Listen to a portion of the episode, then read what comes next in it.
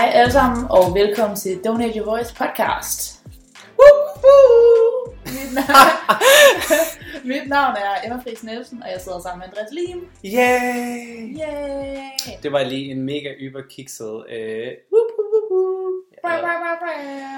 du er bedre til det. Ja. Du er bedre til det. Hvad så? Det er jo vores episode 2, det her. Det er det. Det er fucking nice. Tak fordi I selvfølgelig alle sammen lyttede med sidst. Yeah. Det er jo klart. Men Emma, hvordan synes du egentlig, det gik sidst? Hvordan synes jeg, det gik? Jeg synes, det gik meget godt. Jeg har sikkert lukket lidt lort ud på et tidspunkt. Det er jo sådan lidt, man er lidt i the hot seat, når man sidder her. Selvom at vi bare sidder i mit soveværelse og optager det, så kan det godt føles en lille smule... Så apropos det, som hver gang, at du ved, med alting, når man gør ting for første gang, så er det bare lidt akavet, lidt mærkeligt. Ikke så fedt, som man troede. Nej, præcis. Ikke så fedt, som man troede. Men i sidste ende er det fedt at fortælle sine venner om det, ikke? Jo. Lol, lige præcis. Ja, det er en ret god analogi. Lige præcis, der vil jeg jo også sige det her med, og det var jo første gang sidst, og nu det anden gang. Så jeg tænker, at man stadig gerne lige må cut os lidt slack, fordi vi er ikke vant i det nu, vi har ikke meget erfaring. Så please, be nice, be kind. Be kind, be gentle. Ja, be gentle.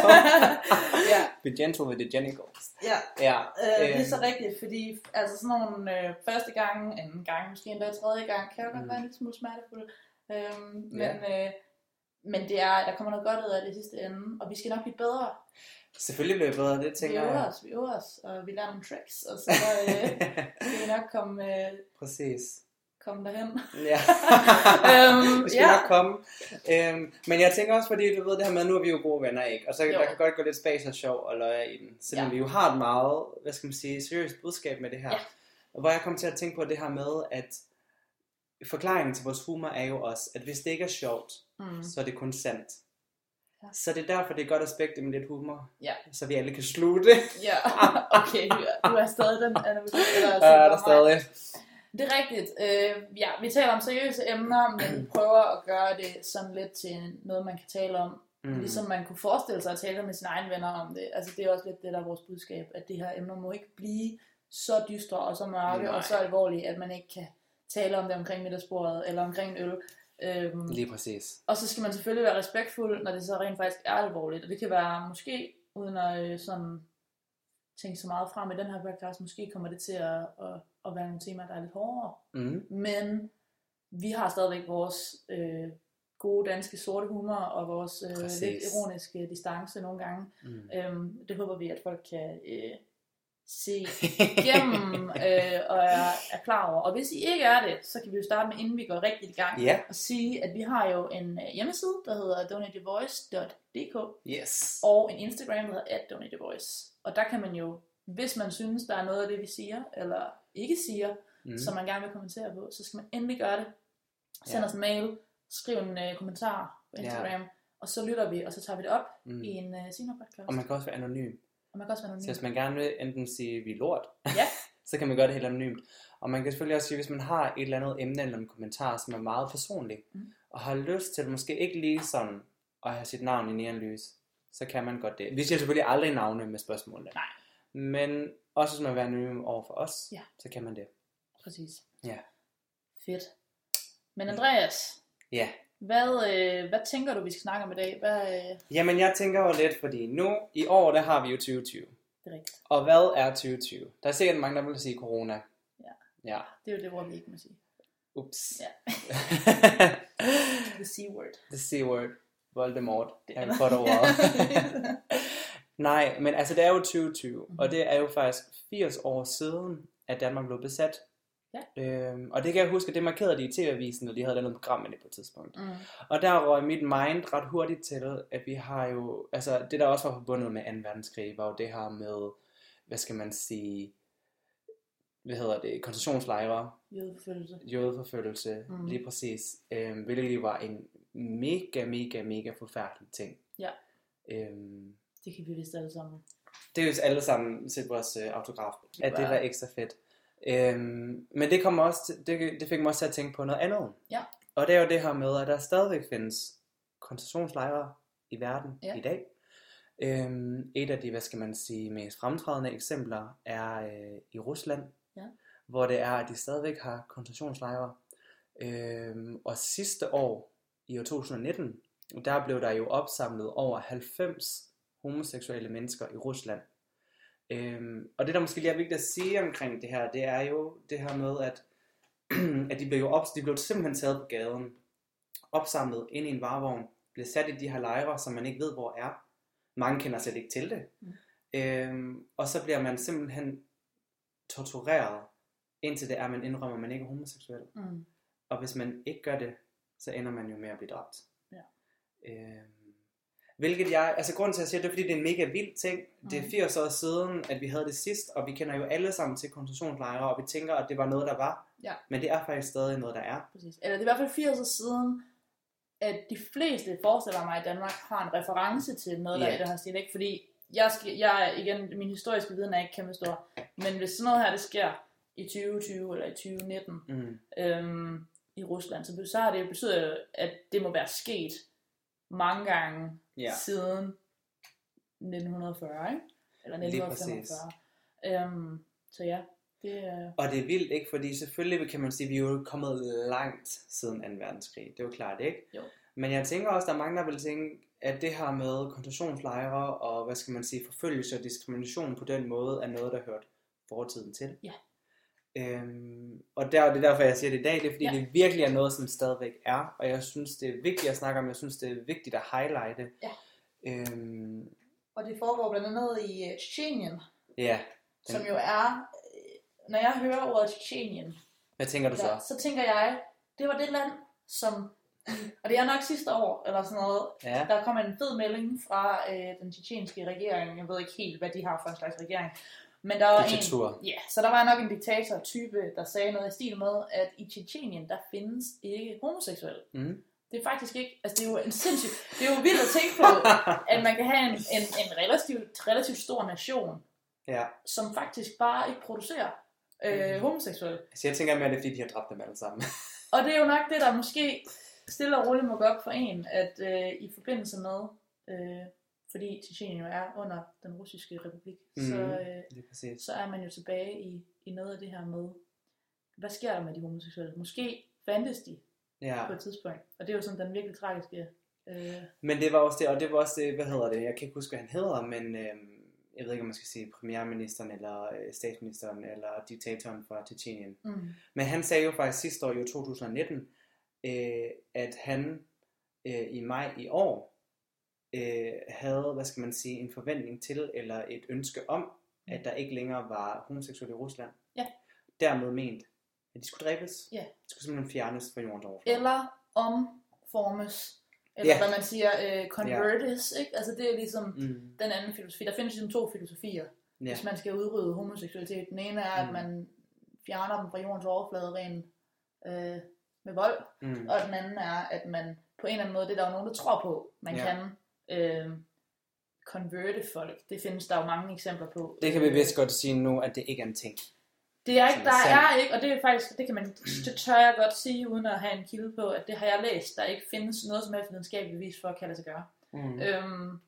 Fordi det var jo engang en del, nu er vi begge to henholdsvis psykologer og psykologistuderende, og det er jo i virkeligheden noget, som er blevet brugt i psykologien, eller som sådan en terapi-tilgang, at man kunne tage og omforme homoseksualitet, eller tage homoseksualitet ud af mennesker, ligesom man kan kurere en depression eller en psykisk lidelse af en eller anden art, så tænker man, at så vil man også kunne omforme seksuelle interesser på den her måde. Og det er der ikke rigtig noget at bevise for. Og den eneste måde folk de forsøger at gøre det på, når de gør det, det er ved at torturere folk i et eller andet omfang. Ja, lige præcis, ikke? Og når man så siger tortur. Wow, det, ja, og den så god bog, tak. Ja. Så kan man selvfølgelig sige, nu når vi snakker om, koncentrationslejre i Rusland, så er det selvfølgelig meget fysisk tortur. Ja. Men det findes jo faktisk også stadig i USA, og især i bibelbilledet, hvor det er, man har en anden form for tortur. Psykologisk tortur. Den er mere mental, lige præcis. Ja. Hvor de har i rigtig mange af, hvad skal man sige, de forskellige kristne afgreninger, som er meget ekstreme, har lidt ligesom, Eskaleret, eller? Nej, exorcism, hedder det det? Exorcism. Ja, tak. Ja, exorcisme. Sådan noget djævle uddrivelse. Lige præcis.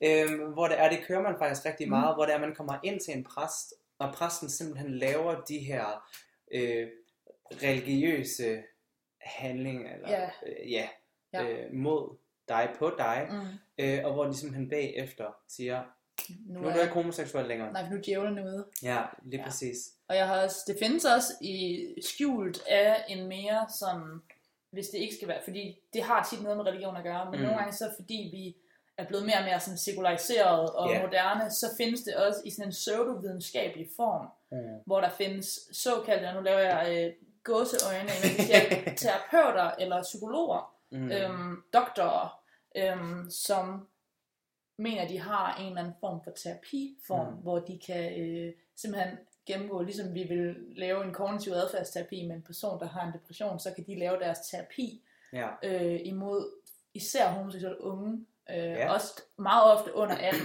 Det er jo tit derfor, det er forældrene, der sender dem derhen, så det er jo ikke myndige unge mennesker, der bliver sendt i de her sådan kamre, eller hvad hedder det, camps, hvor de så skal sidde, og så skal de sidde og tvinges til at se heteroseksuel porno, og jamen lige præcis, og så rigtigt skrive, faktisk sådan nogle ting, altså, har du set den film, der hedder The Miseducation of Cameron Post? Nej, den er rigtig god, det burde jeg have. Ny film, den er på filmstriben, kan jeg lige sige. Den er det var sådan en, du ved, det var en ondt i maven film for mig, jeg sad og så den, fordi det handler om nogle unge mennesker, de er sådan noget, hvad ved jeg, 16 år eller sådan noget, som kommer ud i sådan en, jeg skal kalde en konstitutionslejr, det er det ikke, men en conversion camp, et eller andet sted i USA, hvor der er den her doktortype, som kører i sådan noget lidt, sådan, det skal forestille at være sådan en eller anden form for psykoterapi, eller sådan psykologisk hjælp, og jeg tror også, hun har en doktortitel hende her faktisk, men det hun så sidder og laver, er så et eller andet uden for bogen, hvor hun så prøver at og redde de her, altså det er ikke en dokumentar, det er en fiktiv film, men den er bare rigtig god. Skiller måske alligevel noget, som stadig er en realitet i samfundet. Det tager udgangspunkt i noget, der er sket før, ikke? Altså sådan, og den var bare, den synes jeg var rigtig god og meget. Ja, også. Den var lige her på min to-do-liste. Ikke særlig rar at se, når man sådan på en eller anden måde selv kan placere sig selv i, og jeg tror egentlig uanset hvad man er. Men ja, nu siger du det her med, at den er ikke særlig rar, når man selv kan placere sig inden for det her. Mm-hmm. Eller i relation til det her. Ja. Og så tænker jeg, så kan det måske lige have mening at sige, hvorfor det er, at det her er emnet for i dag. Ja, så okay, hvorfor startede vi med at snakke om Rusland? Ja, altså Rusland er jo et eksempel på noget, som sker over hele verden i forskellige udformninger og på forskellige måder. Og grunden til, at jeg i hvert fald tænker, at det her er en ting, som er relevant at snakke om, det er jo det her med, det kan godt være, at man sidder her i Danmark og tænker, at vi har ikke de her hvad skal man sige, former for tortur og diskrimination, og det er sikkert også rigtigt, men når det så er sagt, så vil jeg jo sige, der er jo det her med, at man både på, hvad skal man sige, på meget elitistiske plan kan sige det her med, at der er jo ingen, der har det godt, for vi alle har det godt, men også fordi vi er så meget i connection, i forbindelse til andre lande og hele verden generelt. Det gælder både i form af, hvad skal man sige, handler med virksomheder. Det handler også om det her med sociale medier, hvor vi er connected til hinanden på tværs af landegrænser, hvor der er kommet et eller andet fælles community. Ja.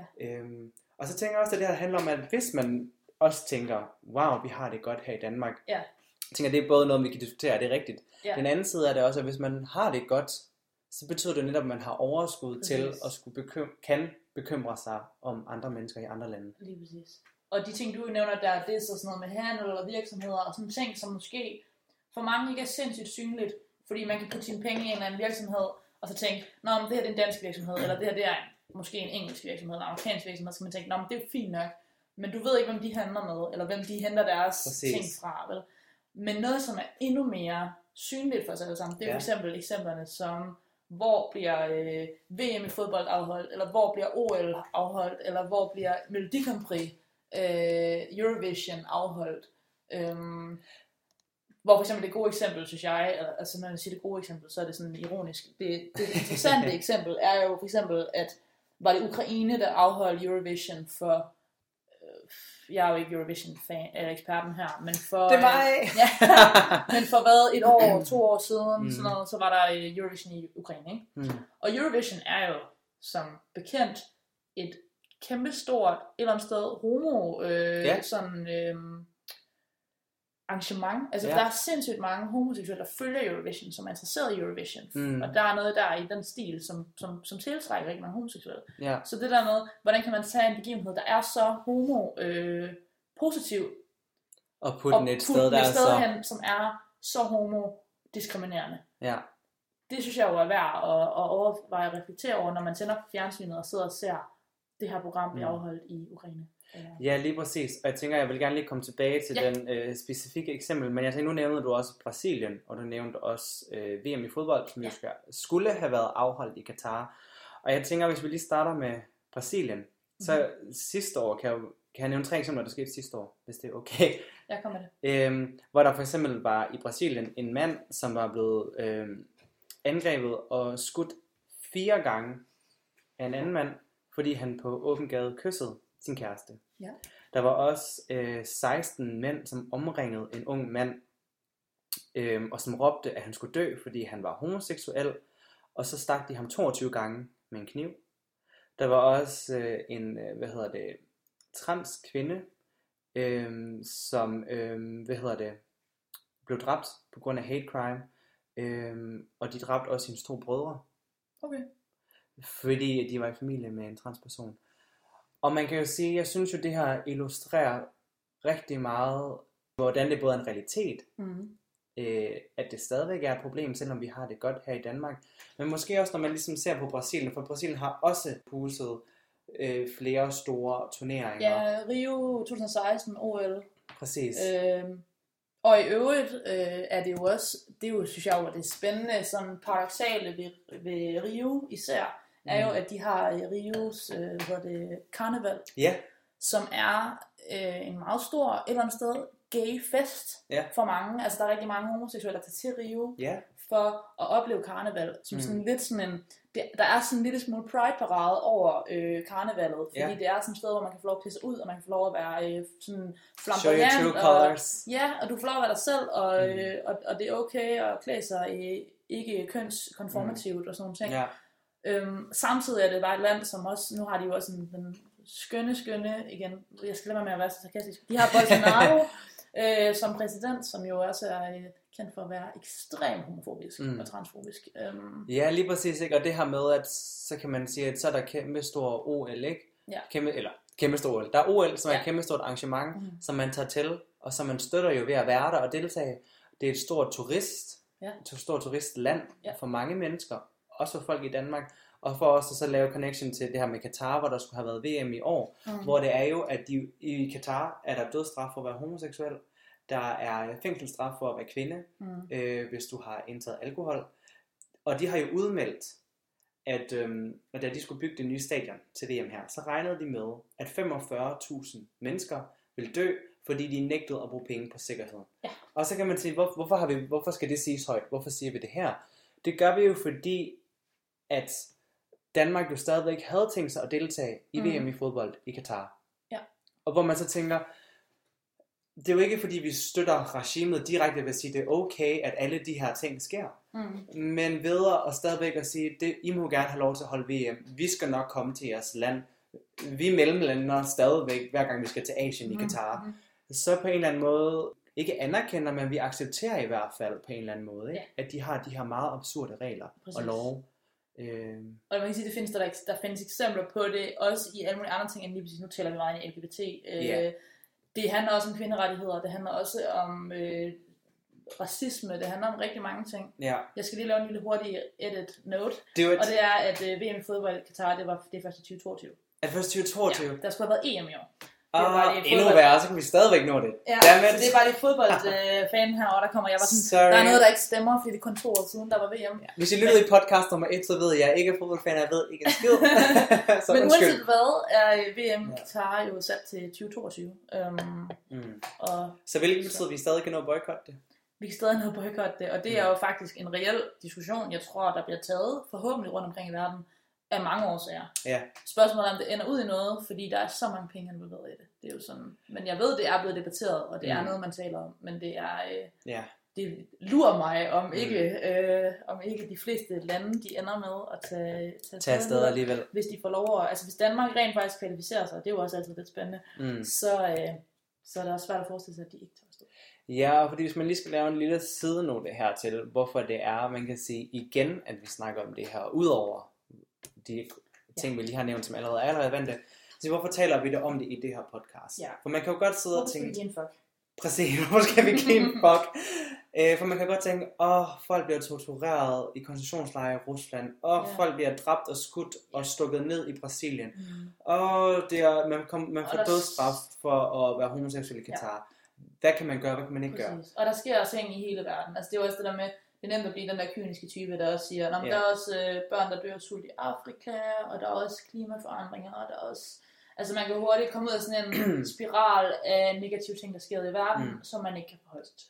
Præcis. Og man kan sige, at vores hensigt, eller intention, eller mål med det her, det er jo ikke, at man skal sælge alt, hvad man har i morgen, for at kunne sende penge til Brasilien. Det betyder ikke, at man skal give 70% af sin løn til Rusland i morgen. Nej. Men som vores podcast jo hedder, Donate Your Voice, så er pånød det her med, når vi i tale sætte, at det her det er noget, der sker. Giv det opmærksomhed, fortæl det, spred det ud. Præcis.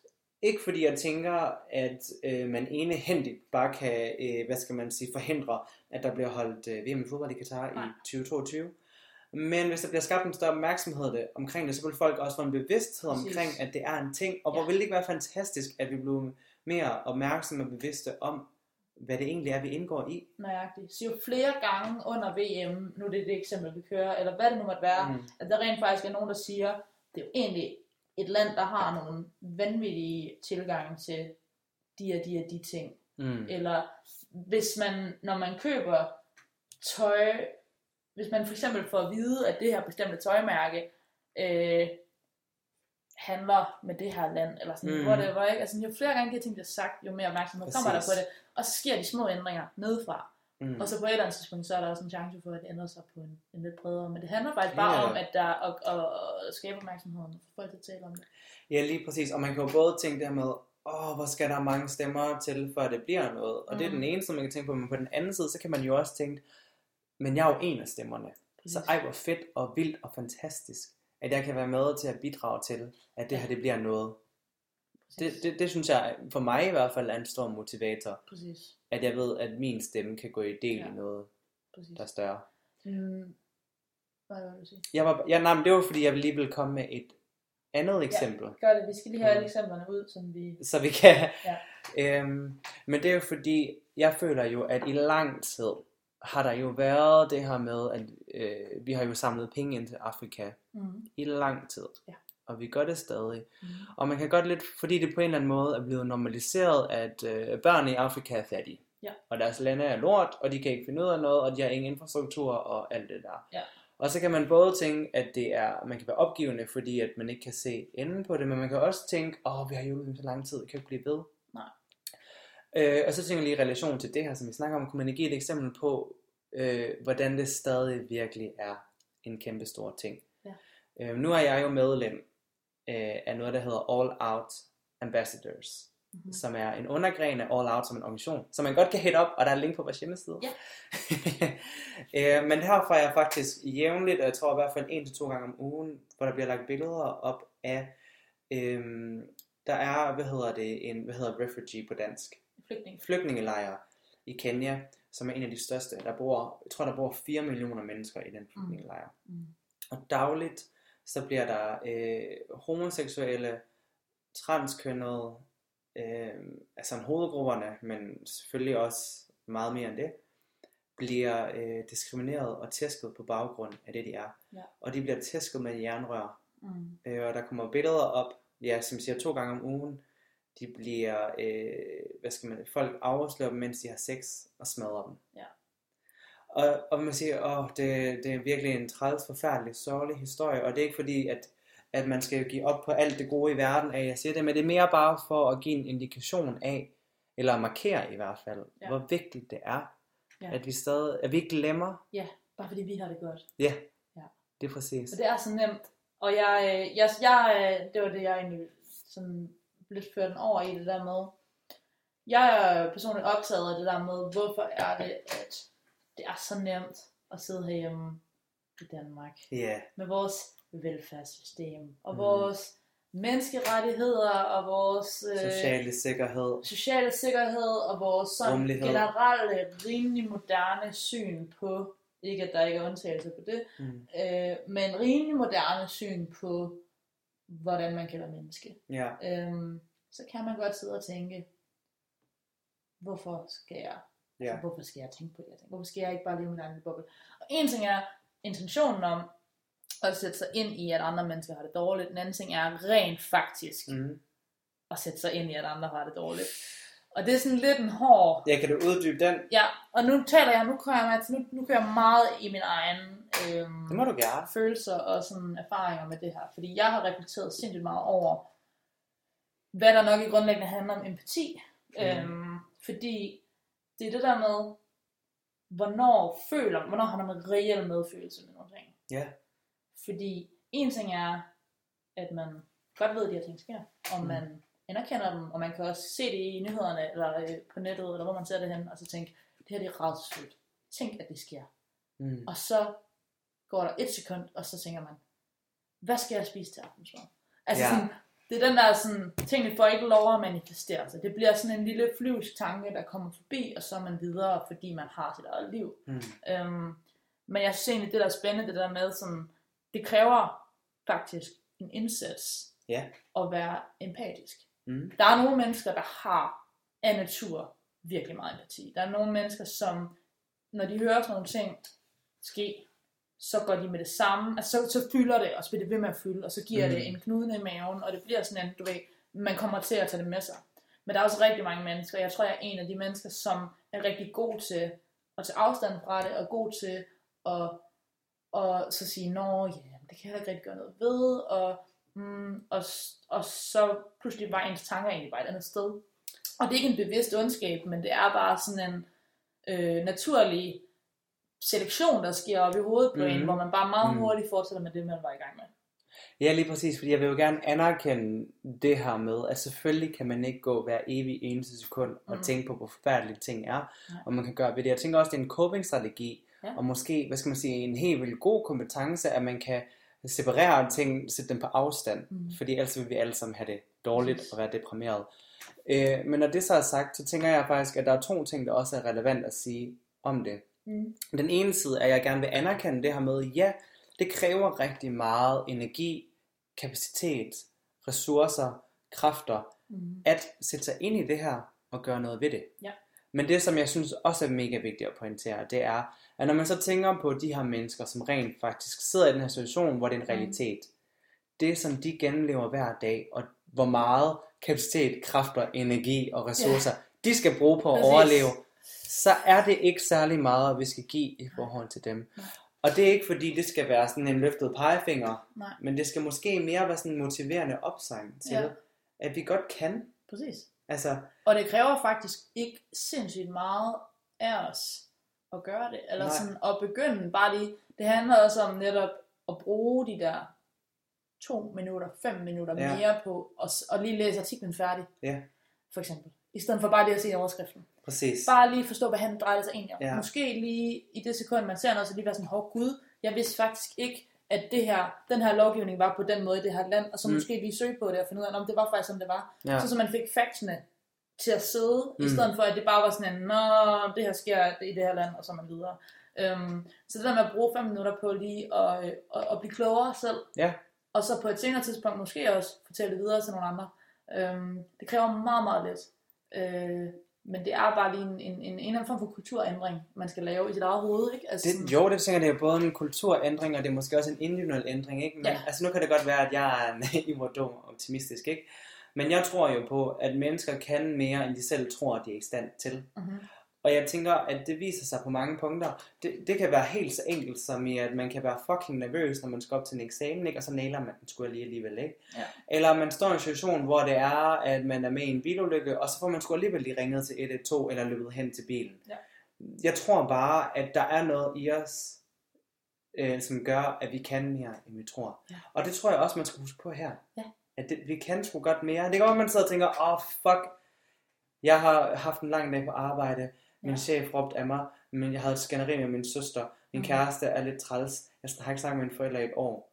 Super fint, super fair, altid. Mm. Men jeg tror stadig godt, at vi kan have overskud til. Vi kan finde de der 2 minutter, 5 minutter om dagen. Til at hjælpe at gøre noget. Og måske er den gyldne regel her, når det kommer til det med at gøre noget, uanset hvad for en form for, altså fordi det behøver ikke at være hardcore aktivisme, det behøver ikke at være noget, I behøver ikke at lave en podcast, altså det er okay. Lad være med det, fordi vi har allerede gjort det, så flere, vi skal have opmærksomhed. Men man kan, altså det der med noget, jeg synes er interessant med det her med at skulle tage et aktivistisk standpunkt måske, et standpunkt til sådan nogle her problematikker, uanset hvad for en genre de har, og at man i stedet for at tænke, nu skal jeg investere 100% af min energi i det her, fra i dag, så starter jeg. Så kan man tænke på det lidt mere som sådan en lille, jeg tænker på det som sådan en ændring i rutine. Yeah. Altså sådan tænk på det, fordi det er også igen sådan en lidt psykologisk tilgang til det der med, sådan at det er enormt meget nemmere at implementere ting i sin hverdag, hvis man kan gøre det til en vane eller til en rutine. Mm-hmm. Og noget af det, jeg synes kunne være spændende, det var, hvis man kunne blive bedre til, og nu taler jeg meget til mig selv, og hvad jeg gerne selv vil være god til, men man kan blive bedre til, for eksempel at læse artiklen færdig. Det er noget af det, jeg selv er dårlig til. Hvis jeg ser noget skrækkeligt sker ude i verden, så har jeg en tendens til at læse overskriften, måske læser jeg under rubrikken, og så stopper jeg. Yeah. Men der er nogen, og det er ikke altid man kan gøre det, det er fair nok, det er ikke altid man kan gøre det, men der er bare nogle gange, bliver man også nødt til at sige, den her historie, den fortjener, at jeg læser hele historien, fordi så får den lov at manifestere sig i mig. Hvis jeg kun læser overskriften, så forsvinder den lige så hurtigt igen. Hvis jeg læser hele artiklen, så sætter den sig lige lidt dybere, og det gør, at jeg tager den med videre. Og så på den måde, så bliver den også en del af min erfaring. Men det synes jeg er et mega godt forslag, det her med sådan, læse artiklen færdig, se reklamen færdig på Børnefonden, se opslaget på Amnesty, når du scroller ned på Instagram, ikke? Ikke hver gang, ikke altid, men en gang imellem, så gør det lige. Så det ikke bliver sådan en kynisk tilgang til det, for den har jeg haft i mit liv, og jeg er stadig tendens til at gøre det. Ja. Det der med, at jeg bliver sådan lidt, nu er den der igen, den der dumme reklame, med den der lille barn, eller sådan eller altså, du ved, sådan, det er fuldstændig åndssvagt, for det er sådan, hey, der er en reklame, men et lille barn har det skidt. Men hvorfor tror du, vi tænker det? Men det er jo en magtesløshed, tænker jeg. Det er 2 ting. Det er en dovenskab, og det er en magtesløshed. Dovenskaben kommer ud af, at man har fået, at man ikke føler, man gør. Altså det kommer ud af det samme. Jeg tror, det er magtesløshed. Men ja, og fordi det, du ved, det er lettere nu. Børnefonden havde i lang tid, jeg tror jeg stadig, de har tv-reklame med, hvor det er, at der er et barn til sidst i videoen, som siger Børnefonden med accent. Ja. Og det blev en joke. Hva? Og det blev lidt en joke. Det blev lidt en joke, ikke? Og så kan man sige, så er det jo rigtig let, fordi hvis man tænker, hvis man virkelig skal forholde sig til, hvordan man rent faktisk er på, ikke? Ja. Det er svært, det er hårdt, det er forfærdeligt. Ja. Så den lette udvej, det er det her med at sige, de skal ikke spørge mig mine penge, jeg kan ikke gøre det, jeg har ikke tid eller overskud, jeg har så meget af mit eget liv, jeg har det også svært, bla bla bla. Ja. Og det er også rigtigt. Men jeg tror, at grunden til, at man gør det, det er fordi, at det er på en eller anden måde lettere, end at man så siger, der sidder et barn her. Ja. Som har det hårdere end mig, som står i en svær situation, der har vildere oplevelser, end jeg nogensinde ville få. Fordi når man så først tænker det, så er det næste skridt også at tænke, men så skal jeg jo gøre noget. Ja. Ligesom man ville jo aldrig gå forbi et grædende spædbarn, der bare lå på gaden. Nej. Eller et barn, som lå helt blå og med blod over det hele på gaden. Det vil man jo ikke gøre. Nej. Lidt det der på en tv-skærm, ikke? Ja. Så derfor så er det lettere bare at ignorere det fuldstændig. Men det må vi ikke. Nej. Eller det ved jeg ikke, det synes jeg bare ikke, vi må. Ikke hver gang. Men det er også det der med, jeg forstår godt den menneskelige sådan, tendens til, at man bare lige ikke altid kan have alting i hovedet. Man må bare ikke lade det blive det eneste spor, du kører ud af. Du bliver nødt til at have en eller anden form for vane, der siger, hov, nu tager jeg lige min daglige... dosis alkohol? Ja. Nej. Jeg tager min daglige, min daglige medfølelse, min daglige sådan, empatiske... Jeg bruger lige 5 minutter på at føle empati. For nogen, som ikke er mine bedste venner eller min familie, men nogen, som jeg faktisk ikke kender overhovedet. Og så føler jeg lige den her parti, jeg lader den lige sådan sætte ind i mig selv, for jeg tror også på, det gror. Altså, og det lyder sådan noget, men jeg tror faktisk på, uanset hvor sådan kynisk og sådan jeg selv kan være, så tror jeg på, at jo mere tid man bruger på et issue af en eller anden art, jo mere tid man forstår, jo mere man forstår noget, jo mere empati udvikler man også, og jo mere sådan basis for handlen er der også. Ja. Enig. Og jeg har en anden pointe med det også, som var, at jeg tænkte det der med igen, hvorfor er det, hvad skal man minde sig selv om i de her situationer, uanset hvad det handler om. Så synes jeg jo et godt eksempel det der med i lyset af de racedebatter, der er i USA lige nu, Black Lives Matter-bevægelsen, så taler man rigtig meget om privilegie. Yeah. Det er sådan et ord, der bliver smidt meget, og det handler rigtig tit, så bliver det sagt i sådan en white privilege ting. Yeah. Og det er super reelt og sådan noget. Men privilegie er også et begreb, der kan bruges om andre kategorier end bare race. En af de privilegier, man kan have, er jo for eksempel, at man kan leve i et land som Danmark, hvor vi har en lovgivning, der beskytter rigtig mange mennesker, og vi har et sikkerhedsnet og så videre og så videre. Og jeg tror rigtig meget, at det der gør, at folk de udviser sådan en eller anden form for ligegyldighed, eller bare mangel på interesse for sociale problemer, det er privilegier, ikke? Altså det er fordi, vi ikke er nødt til det. Yeah. Så hver gang du kigger på en reklame, eller på et eller andet, hvorvidt det her sker i Rusland, eller det her sker i Qatar, og tænker, det behøver jeg ikke at forholde mig til, så kommer det ud af privilegier. Så kommer det ud af, at du har det så godt, at du ikke engang behøver at forholde dig til det. Præcis. Ja. Og det kan man jo altid lige minde sig selv om. Jeg synes virkelig, det er virkelig en god pointe lige at hive ind. Også for at, hvad skal man sige, sætte lidt nuance på ordet privilegie. Præcis. Fordi det lige nu i den offentlige debat, det er brugt på meget en bestemt måde. Og det er jo super relevant her. Det er mere, og altså, det er jo ikke fordi, at white privilege ikke også altid er vigtigt. Men det er bare, at vi vil også gerne tale om privilegier og om andre ting. Altså, fordi privilegier kan også være at være heteroseksuel. Privilegier kan også være at være... det kan være mange ting. Det kan være at have penge, det kan være at have et godt helbred, det kan være rigtig mange ting. Og det er bare vigtigt, at man er opmærksom på, at ens mangel på interesse i bestemte problematikker kan komme fra sit eget privilegie. Ja, det er præcis. Ja, så det var sådan... det var... Sikke en section, men det var jo lidt pointen med det. Det er nemlig pointen, og man kan sige, og hvad har det med Donate Your Voice at gøre, det har vi talt lidt om, men noget af det, jeg synes... Sig noget mere, noget af det, jeg synes, vi skal fremhæve, er jo, at igen, det handler ikke om nødvendigvis, at du som menneske går ud og løfter hele verden. Altså, at det er også okay, eller det er godt nok, hvis det, du gør, er at lytte og at tale om det. Gør dig selv... Altså, lyt, uddann dig selv, tale om det. Og det handler ikke om, at du gør det hvert sekund hele dit liv. Nej. Men det handler bare om, at når der er muligheden byder sig, så lad være med altid at ignorere dem. Præcis. Ja. Mega god pointe. Lyt, uddan dig selv, tale om det. Ja. Det... Bare lige en gang imellem. Og igen, det er it's a marathon, not a sprint. Altså det er... det føler jeg lidt af sådan... floskel! Totalt floskel. Men det er egentlig en... Jeg synes stadigvæk, det er en floskel, der holder. Fordi du kan ikke bruge mange timer om dagen hver eneste dag på det her. Men mindre du tjener penge på det. Så vi vil gerne have sponsor, og vi vil gerne... nej. Men... jo! Men... Ja, altså jo, meget gerne. Jeg er nogen, der har rigtig mange penge. Ja. Nå. Jeg tænker, at vi skal have en anden section nu. Okay. Og det kommer til at handle om det samme. Nu bliver det bare lidt mere på, for nu har vi talt meget i brede penselstrøg, og hvad kan mennesker gøre, og hvad har mennesker oplevet, og hvad sker der i verden. Men noget af det, jeg ved om dig, Andreas, det er jo, at du er for det første nu. Ikke sig det. Andreas, du er adopteret fra Korea. Ja. Og sidste år, der brugte du et halvt år i Korea, hvor du studerede. Ja. Blandt andet. Du var også fuld meget. Du var der for, ja det ved jeg altså ikke, men du var der for at studere. Jeg ved ikke, hvad du lavede, men du var der for at studere. Jeg var der for at studere. Ja. True. Og hvordan er det? Nu spørger jeg dig lige lidt ind til det. Korea og homoseksualitet. Hvordan er det nu lige, det er med det? Jamen, hvordan er det lige med det? Fordi jeg vil sige, da jeg valgte, at jeg gerne ville til Korea for at studere. For at studere. Ikke for at drikke, men for at studere. Ja. Så var det jo selvfølgelig, fordi at jeg selv adopteret på Korea, og jeg skulle være i Seoul, og jeg er selv født i Seoul. Så der var selvfølgelig en masse emotionelt omkring det, og det her med at finde sit ophav. Men som mange andre selvfølgelig gør, når det er, at man skal på udvikling, så undersøger man selvfølgelig lidt om landet. Ja. Og sidste år, i 2019, da det var, jeg skulle til Korea, jeg tog afsted i februar, der havde jeg jo kigget inden, og der læste jeg, at det kun var 1 år siden, at det var blevet gjort lovligt at være homoseksuel i Korea. Ja. Og der var jeg jo selvfølgelig allerede homoseksuel.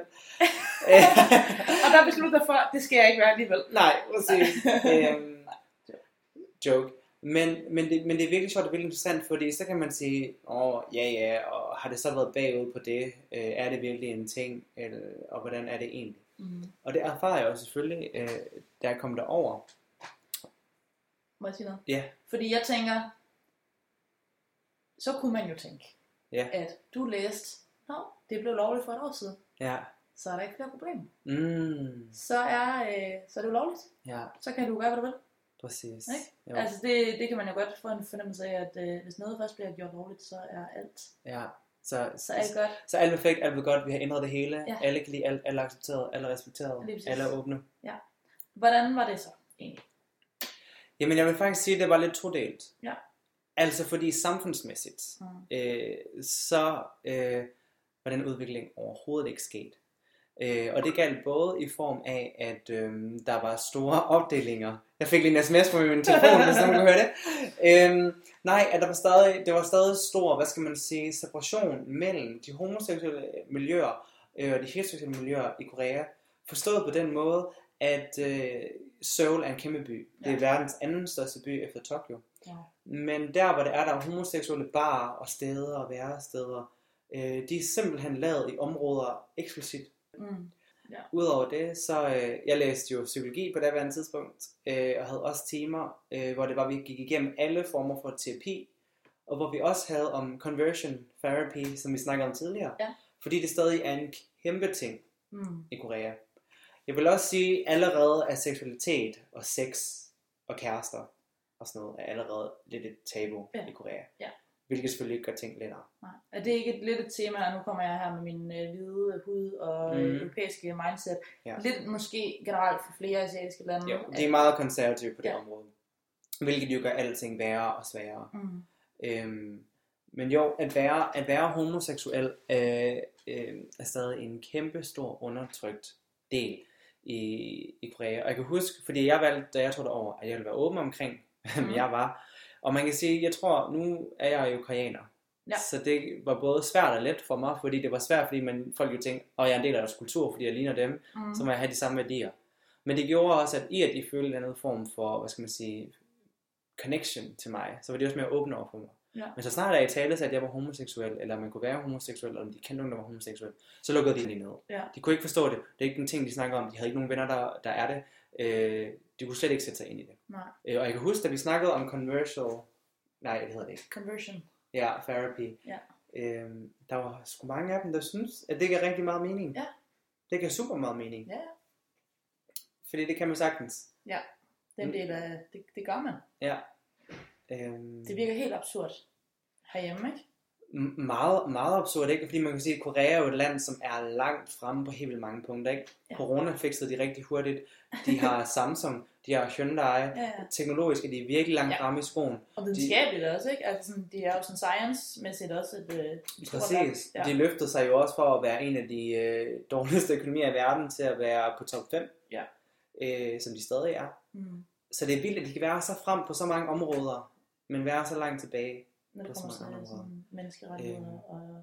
Men til gengæld så vil jeg sige, det var, altså, at den oplevelse, jeg havde derovre, var også, at mange af de unge er mere åbne end samfundet og de ældre.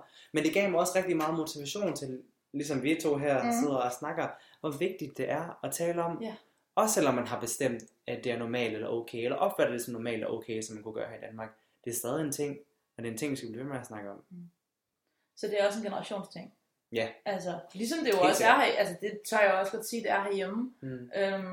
Der er måske, jeg oplever rigtig stor forskel på generationer, men jeg tror, der er mindre forskel på generationerne herhjemme, end der måske er et land som Korea, eller andre lande, som er, igen quote unquote, længere tilbage i udviklingen, når det kommer til at anerkende eller respektere andre seksualiteter end heteroseksualitet. Der er Danmark alligevel sådan bedre. Vi har været med i længere tid, så det betyder, at vores forældres generation for eksempel er mere med, end den generation er i andre lande. For præcis. Ja. Men det er jo mega motiverende at se. Hvis ungdommen, fordi igen, ungdommen er fremtiden, så hvis ungdommen på en eller anden måde kommer med et mere progressivt syn på det. Ja. Men samtidig så er det jo også den beskrivelse, jeg gav før, ikke? At de skal jo stadig have hjælp. Så det er stadig vigtigt, at vi alle har fokus på det. Og det er vigtigt, at vi også har fokus på det på tværs af landegrænser. for at hjælpe hinanden. Helt sikkert. Og det er vigtigt, at når vi for eksempel, hvis der sker noget i Korea, hvis der er noget, altså når hvis der sker sådan nogle tragiske ting i Korea, for eksempel, eller forfærdelige historier, er vi så lige, her var et land, som faktisk rent teknologisk og rent sådan meget udviklingsmæssigt på mange måder er langt fremme. Ja. Vi køber deres produkter, og vi ser på dem. Vi handler jo sindssygt meget med Korea. Ja. At man så også lige sådan et, gud, kan vi egentlig stå inden for det, de gør ved deres mennesker? Præcis. Det er jo lidt. Jeg tænker nok, det var derfor, jeg blev bortoptaget. De kunne bare se, der var bare en homoboy. Han skal ud. Væk med ham. Ud af landet. Du havde bare det der blik i øjnene. Præcis. Du var bare sådan. De kunne bare se lige med det samme. De kunne bare se, at du var kommet efter. Så det er altså siger, de tænker først, at jeg ikke var færdig. Ind i moren igen. Det kunne ikke ske. Heller ikke i Korea, selvom de er langt fremme med videnskaben. Så langt fremme var de heller ikke. Så var det heller ikke mulighed der. Ja, så det... Men det skal være nok. Det kan være, at vi lige skal skifte lidt. Vi skal skifte, fordi det er fint, at vi lader den loosen op en lille smule. Yes. I dag der havde vi haft et tema, som er mega, mega dark på mange måder. Fordi det her jo virkelig sådan... Det er jo, altså... Tunglen vigtigt, ikke? Jo, men det der med, at altså, de her problematikker her, de er jo ofte... Eller sådan, de er også bare rigtig fysisk stadigvæk, eller de er stadigvæk rigtig sådan konkrete, ved jeg ikke sige, sådan lovmæssigt. Det er ikke bare, er det svært, altså, og det vil ikke negligere de problemer, vi har hjemme i Danmark, fordi de er fucking reelle. Men de er kompliceret til en anden grad. Men det er sværere at se dem, eller de er mindre synlige, det giver mening, jo. At dem, der sker ude i verden, er mega synlige. Mm. Altså hvis du får at vide, at der er folk, homoseksuelle bliver slået ihjel for homoseksuelle. Det er sådan, okay, kan det blive mere konkret og mere tydeligt? Og derfor er det også fint, at vi minder os... Og løfter lidt op, ryster skuldrene lidt, eller hvad? Ja. Nå, men jeg vil bare sammen at sige, at det var stadig et mørke emne, men at vi bare minder os selv og hinanden om, at bare fordi det går lidt bedre hjemme, betyder det ikke, at det ikke stadigvæk er meget vigtig pointe derude. Det var dagens episode 2. Det var nummer 2. Oh my så kan God. Du sige til dine venner, at du har gjort det 2 gange. Men det er virkelig for en af at sige, som du også sagde tidligere. Husk, at hvis man har lyst til at spørge om noget, sige noget, kommentere på noget, donateyourvoice.dk, skriv en mail, eller Instagram @donateyourvoice. Ja. Smid et follow, et like. Det hele. Like and subscribe. Nej, det er YouTube. Følg. Også for guds skyld, der skal nok komme masse godt indhold op. Præcis. Og der kommer en podcast igen næste uge. Ja. Og hvis man tænker, at det var dårligt, så bare husk på, at så kan det kun blive bedre. Det kan kun blive bedre. Det er stadigvæk kun en anden gang. Som man altid siger. Ja. Og pludselig er du gift med ham, og så pludselig er du gift med ham, og der er gået 25 år, og du er bare sådan, why god, why? Did I not choose women? Så på den note. Ja, på den note. Tak for i dag. Ja, tak for i dag.